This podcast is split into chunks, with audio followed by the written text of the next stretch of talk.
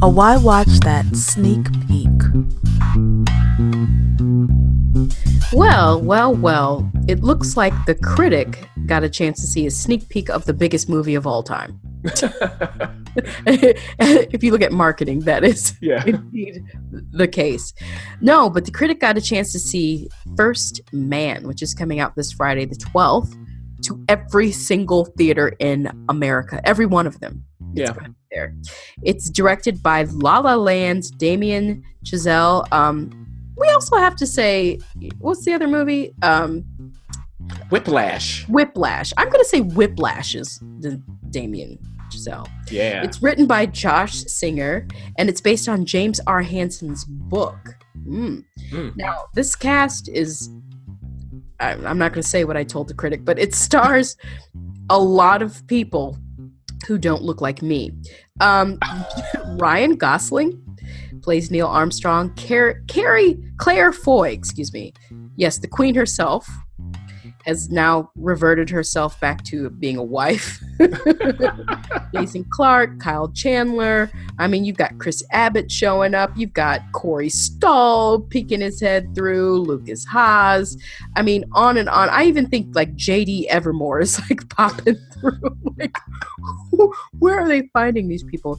And it goes on and on and on. Uh, Brian D'Arcy James. What? yes. Stage actor. Mhm. Good gracious, he's he's coming through. So anyway, uh, you saw it. I heard with the producer, and um, do tell. Well, it's 1961. Really? Now, you might be going into 1969. No. No. It's 1961, and Neil Armstrong, like you said, played by Ryan Gosling, he's piloting a plane into outer space. Yes, a plane. So he escapes Earth's atmosphere, takes a look around, then plans for his immediate return. And that's when things get interesting. Okay. And with that, director Damien Chazelle invites audiences into the physical and emotional world of First Man. And this is a film that tells the story of the multi year lead up to Apollo 11's first successful manned flight to the moon. And as this movie leaps forward from important moment to important event until 1969's historic moon landing, the central focus is on the costs incurred by Armstrong and his family. Mm-hmm. Right after the flight that opens the film, we see that the Armstrongs have a true challenge on their hands. Their young daughter is very ill. Uh, now, Neil has kept journals about, on her treatments and outcomes, but things don't look good. Plus, they have a son who's a little older, and uh, Neil still has his work, right? Which is more than a challenge all by itself. So his wife, Janet, played by Claire Foy, has to shoulder the burdens of running the household, taking care of the kids, and managing Neil's inscrutability. Neil keeps his own counsel. He's an introvert, but he's not a shy one. oh, no. He can be charming. That's probably why she married him. But he can get very quiet and even angry too when some of the most important things in life are on the line. Mm. And in this film, that's basically everything. Okay? So what kind of woman does is Janet, right? What is what kind of woman does she have to be to hold this family together? And what kind of sacrifices does she have to make? And with that, the familial d- dynamics and uh, the moods, that's what sets the film. And they provide the foundation on which everything else is built. So when Neil is selected for NASA's second human space flight program, and that's called Project Gemini, and that's the precursor to the Apollo program. Mm-hmm. His family's there with him in spirit. Of, of course, they can't train with him, and they're driving him. Plus, the rest of the men in the program and the men in charge have plenty of challenges to handle as well. It's challenge after challenge after challenge from Neil to his family to his fellow astronauts to their families to NASA's other personnel to all of America and to the whole of mankind. Mm-hmm. So by the time we get to the iconic Apollo mission, the stakes are crystal clear. All kinds of tra- tragedies have already happened, Mm-hmm. and that sets the stage for history to unfold. But can the Armstrong family make it through intact? Is that even possible? and that takes care of the main through line of First Man. But I've got to say, there's plenty more to it.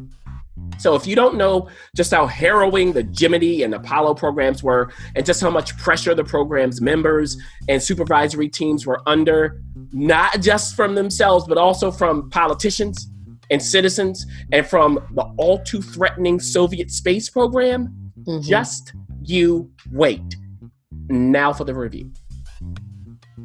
What surprised me about this movie was just how effectively it engenders empathy.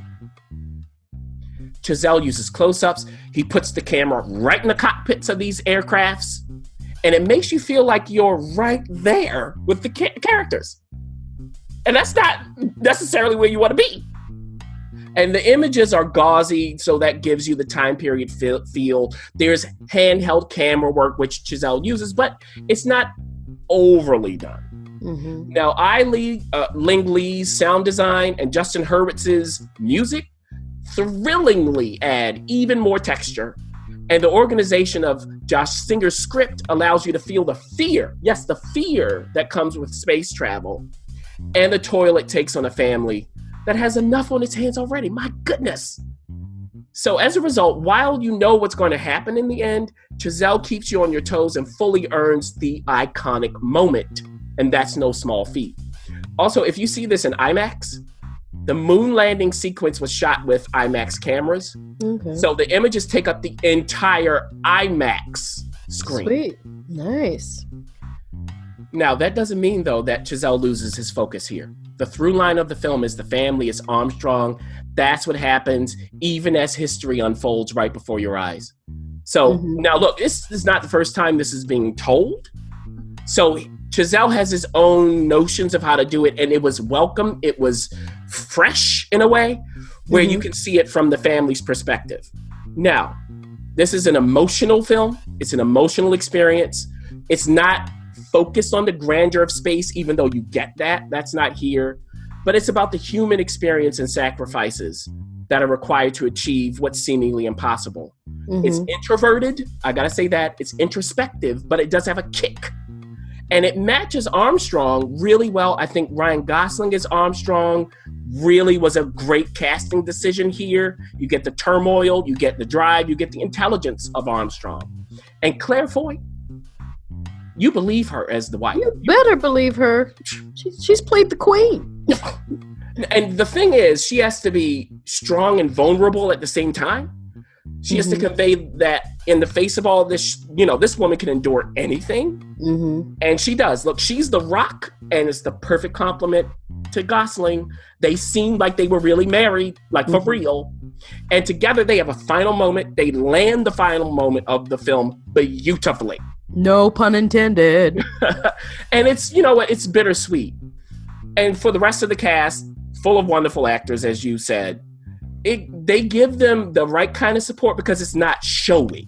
Mm-hmm. That's the thing. So, this is the kind of film, everyone, to wrap this up. It creeps inside you and it stays there. Mm-hmm. And it won't make you cheer. That's not the kind of film it is. But it will make you think and, most importantly, feel.